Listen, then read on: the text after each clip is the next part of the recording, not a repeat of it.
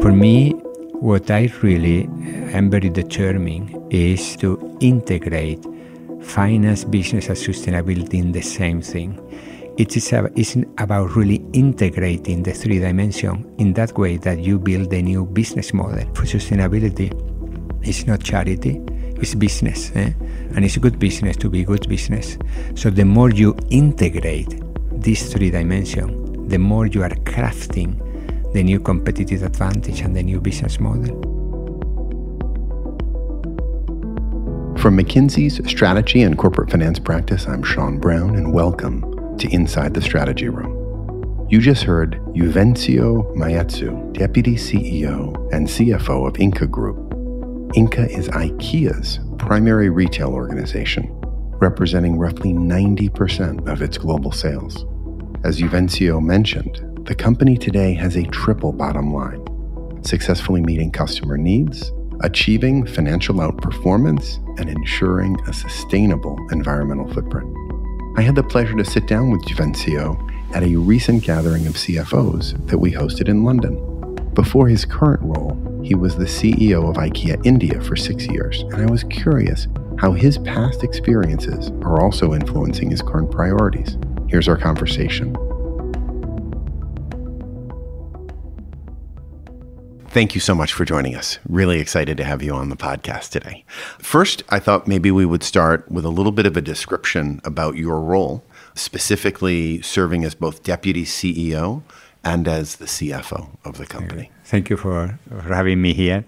Yes, it's a double role. On one side, we have a management board or board of directors, which is made of two people, uh, Jesper and myself. And then, in that sense, I am having the responsibility from the management board, but also several functions like CSO, sustainability, or real estate, or the procurement, and also managing director of the three group of companies that we have in Ingka, which is the IKEA retail, but also Ingka Investment and also Ingka Center. Eh?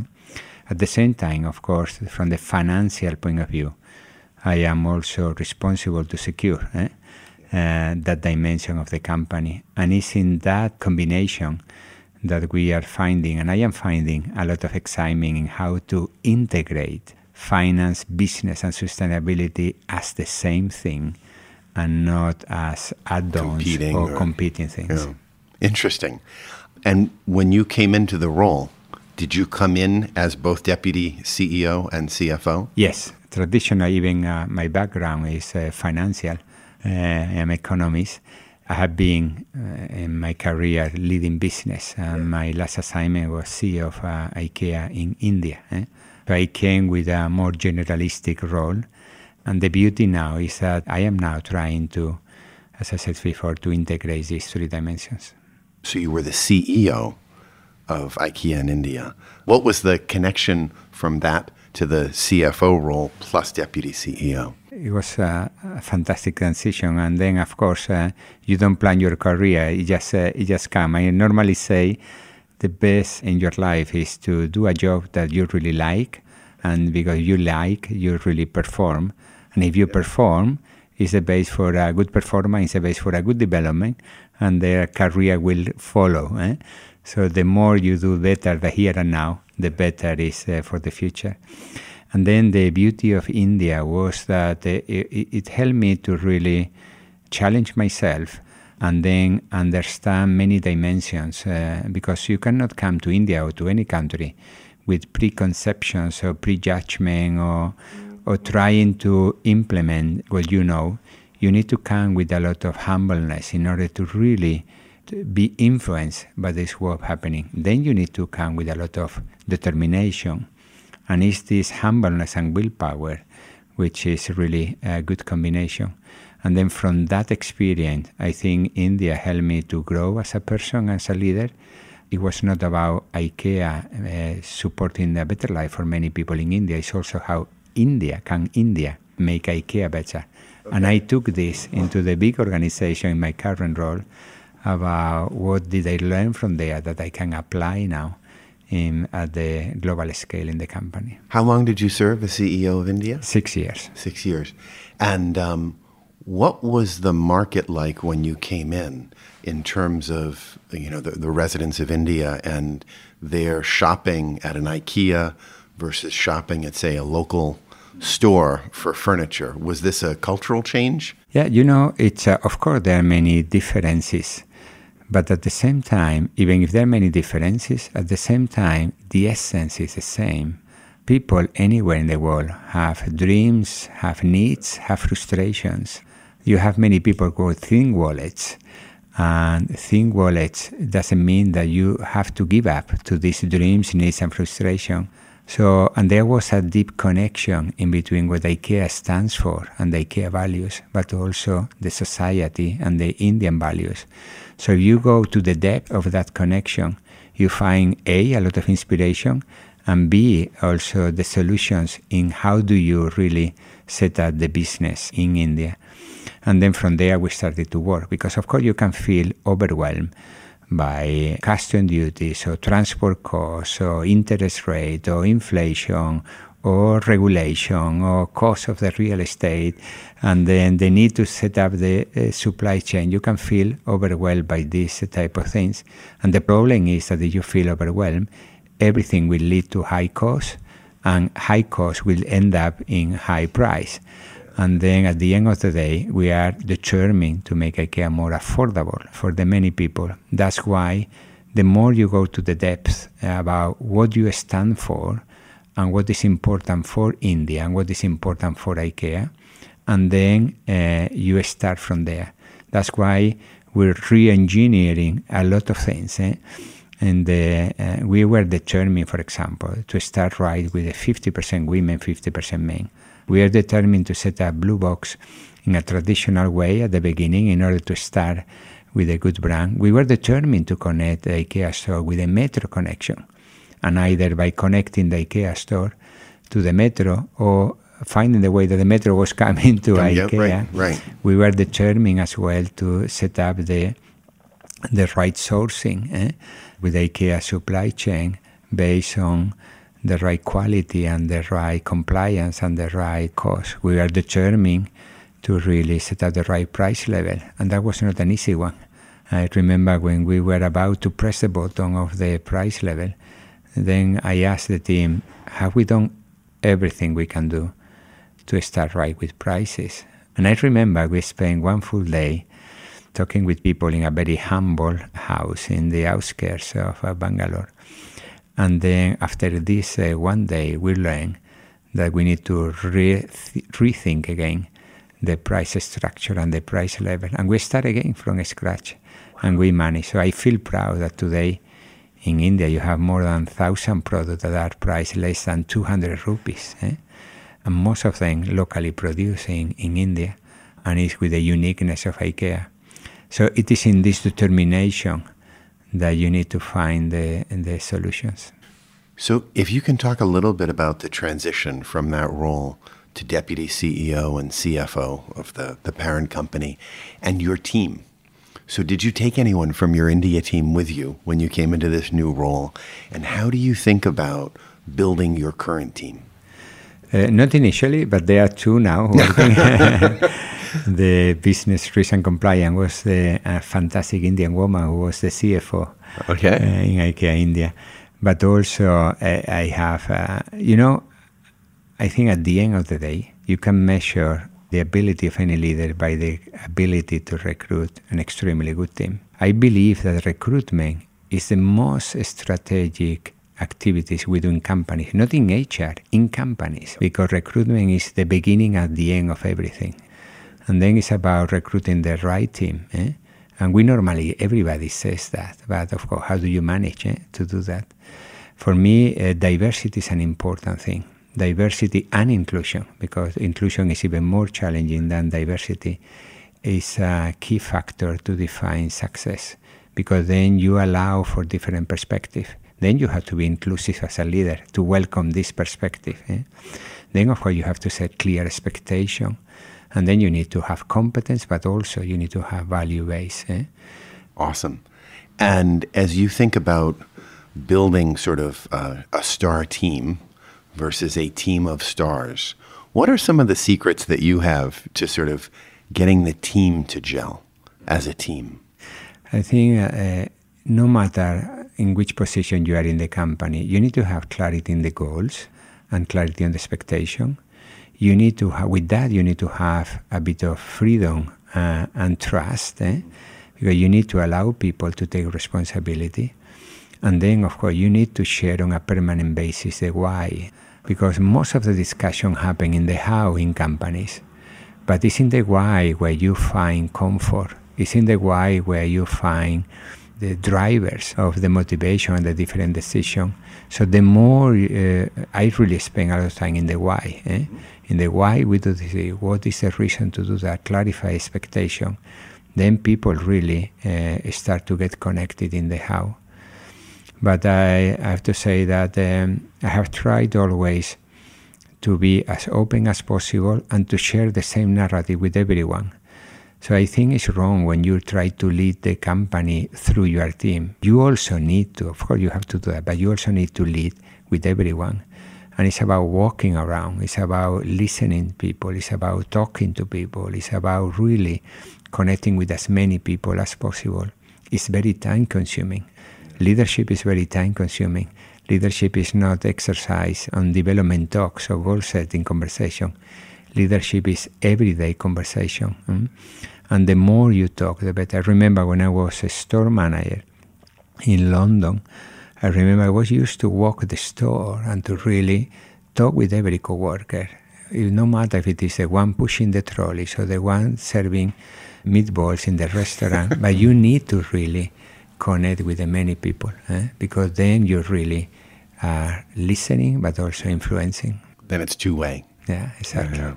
Can you just reflect a little bit on some of the things that IKEA is doing to both drive a profitable business, but also something that's good for the planet and also good for the people who need to be able to afford IKEA product? I think the most important thing is that we have clarified what performance is about. Yes. How do we know what good looks like? Yeah. What is good performance? we have clarified this with a, a value creation, a holistic performance. And then for us, good performance is made of four dimensions. Okay. The first one is better homes for customers. The second one is better life for people. It's a better planet for all, and it's a better company for the long term. What do I mean for that? On one side, better homes for customer. It's about how can we serve the customer in a better way. It's the more commercial part. It's about really do we have the right affordability?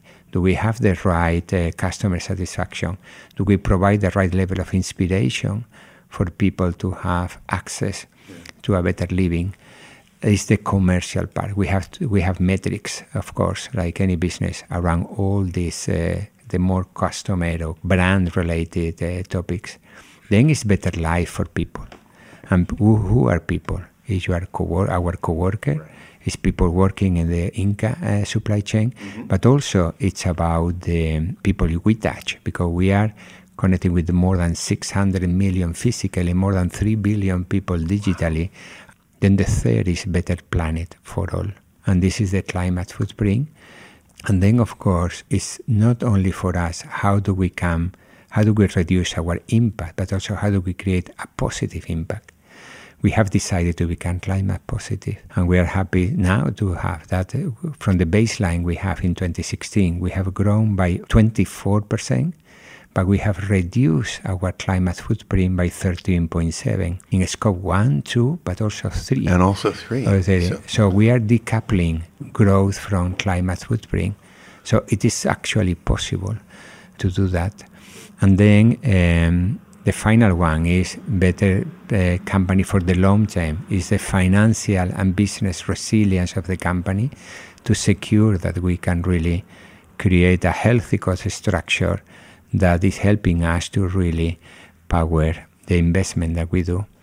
Ingka is owned by a foundation. And then we are very proud because at the end of the day, on one side, we pay taxes, almost 29% last year, corporate taxes. Then we make big investment every year and we finance that investment with our cash flow from operations. And then 15% of the dividend goes to the foundation because this is a way to support IKEA Foundation with all the more charity topics. There is zero euro that goes to the private pocket of any shareholder because we every somehow everything goes back to society in taxes, in investment and growth, Right. or all the activities that um, IKEA Foundation is doing. So at the end of the day, it is really about securing the long term. So, what are some of the ways that you identify and pursue the things that only you can do and manage your sort of personal energy and effectiveness? Yeah, it's an interesting question. I am actually in that process every year before going to holidays. Yes. I am asking myself, I want to use the holiday as a reflection. What is my added value for next year? Yeah. So somehow uh, you are pulled into so many meetings and Yes. so many things that that you end up uh, uh, being a slave of your agenda rather than being the owner of the agenda. eh? And I keep asking that question every year to challenge myself. For me, what I really am very determined is to integrate finance, business, and sustainability in the same thing. It is a, it's about really integrating the three dimensions in that way that you build a new business model for sustainability. It's not charity, it's business. Eh? And it's good business to be good business.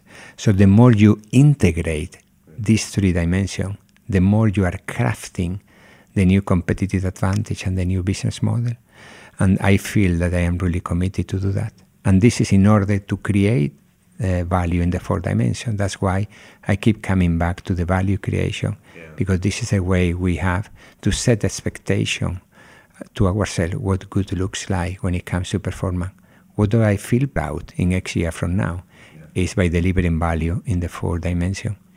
It's about walking around and then sharing the why and then talking with people. And it's about nurturing the company culture because the company culture is not a statement in the world, it is exercise every day with your leadership. Can you share uh, just one specific example of where you made that integration? Integration, so, you know, where you had a business decision to make as the CFO and deputy CEO, and you were able to take that integrative approach. Uh, We have some, uh, it's not that uh, we have all the answer. I like to say that we are very proud of our half full glass, and then I am very transparent with the half empty, and then we keep reducing the half empty. But example of the half full glass, an example is, for example, climate footprint in buildings. We have many buildings in the world. And then, of course, we are determined to go for renewable heating and cooling. And that comes with big investment. Eh? And then at the end, it's about not f- maximizing financial return on the investment, but optimizing the returns of both the financial side and the climate side. eh? Eh, Exactly, the sweet spot. What is the sweet spot? It may be that you reduce 1% in the financial side, but it may be that you also dr- drastically reduce your climate footprint. That's why we don't only do financial forecasting, we have to do as well carbon forecasting in order to be proactive. Every decision you take every day is helping you or not to deliver to year commitment on climate. This is an example. Another example, I take a couple of them more. We are um, we are big investor in renewable energy. We have committed a frame of 6.5 billion euros. We have spent more than 3 billion now. We are producing today 140% renewable energy, 140 So, more than you need. the more than we need. Eh? And then we will even double in the coming two years. So we are adding renewable energy to the grid. What it, uh, this is helping us to reduce our cost of energy. Of course, eh? yeah. So this is another example how it's good business to be good business. And these are And solar solar panels It's solar, the. it's wind parks, and it's solar. It's both all over the world. And then another final example I can take, more commercial one. IKEA is famous by the meatballs. Eh? Okay, the everybody, meatballs, yeah. everybody has uh, eaten Love the meatball. meatballs. We launched uh, uh, some a couple of years ago the plant-based bowl. Right. Plant-based bowl is 96% less of the carbon footprint than traditional, and then it's extremely good price and it's fantastic And it taste. tastes good. yeah, yeah, you, you have to do a blind test, and you will not, hardly notice a difference. It's flying out of the shelf. I think uh, up to one third is now plant-based bowl. So it's a commercial success. So, but then that is uh, helping us to reduce, of course. These are very different examples. Sure. And it's not that we have all the solution, but When you have a strong commitment, when you have the right principles and rules, when you have value based leadership, then you take decision by decision. And then you have to combine all of this. And this is in, in this uh, gray zone of dilemma when I like to say we transform dilemmas into polarities. A dilemma is do you choose one or the other? And then you have a, a feeling of loss because by choosing one, you lost something else. You know? And for us, uh, it's a polarity where you really have to do both. And a traditional dilemma is affordability or profitability. I like to turn this dilemma into a polarity, which is affordability and low cost. Last question. You, you said that you're, you're owned by a foundation. So the investor communications must be fairly straightforward, right? But as far as the public is concerned, how are you getting the message out about the way you're sort of doing triple bottom line, mm. right? We have to do more, eh? okay. more communication. I think we, we are being told you should talk more, you should talk more. it's an exciting yeah. story. Uh, yeah, and uh, we have traditionally avoided to do that because we are a bit. Uh, you know, averse to it's kind of a bragging, no? Uh, but uh, no, it's not bragging. And we are told by many, we meet young leaders, we meet many people saying, no, you should talk more in order to help to inspire it's more an inspire, people. Yeah, yeah. And this is for me the point. The more you can be clear, as I said before, proud of the half full glass, transparent with the half empty, because every company and we also have empty, and then you need to keep closing that. When you communicate in the totality, you build credibility because nobody will accuse you for not being perfect. But the problem is when you don't reduce the gaps and you don't work hard to reduce the gap. But we absolutely need to do more and to inspire. We are starting. I am very proud that we launched an initiative in Spain, in Barcelona, some months ago, where we ask uh, co-workers travel to meet, you know, go to a windmill, go to a on Bayas, or go to meet suppliers in India, or go to the roof of the to, to the real estate organization, experience what we do, and then you can share to the world. Because I think we have to go from communication done by the few for the few to communication done by the many for the many. And then it's more real, it's more credible and I think the best is I can do is that if your coworkers are proud of what you do, then they will be the best ambassador of the story. Wonderful. Well, thank you so much for joining us for the podcast today. Thank you for having me here. It was really a pleasure to speak with you. Take care. And thank you to all of our listeners for joining us today. As always, if you'd like to share feedback or an idea for a future podcast, please email us at ITSR at McKinsey.com. That stands for Inside the Strategy Room. You can also share your ratings and reviews on your favorite podcast player with many thanks to everyone who's already done so. We really appreciate all of your comments and feedback. Please do keep them coming. And if you enjoyed this episode and would like to subscribe, just follow our weekly series on your favorite podcast player. And that's where you can also access our entire library of previous episodes. We also offer an Inside the Strategy Room podcast collection page at mckinsey.com slash ITSR, where you can easily search our prior podcasts across six major themes and also access written transcripts of those conversations. Finally, if you'd like to receive alerts on our latest publications and insights, sign up on our Practice Insights page at mckinsey.com slash SCF for strategy and corporate finance. Follow us on Twitter at MCK Strategy or connect with us on LinkedIn at the McKinsey Strategy and Corporate Finance Practice page. Thanks again for listening. We look forward to having you join us again next week inside the Strategy Room.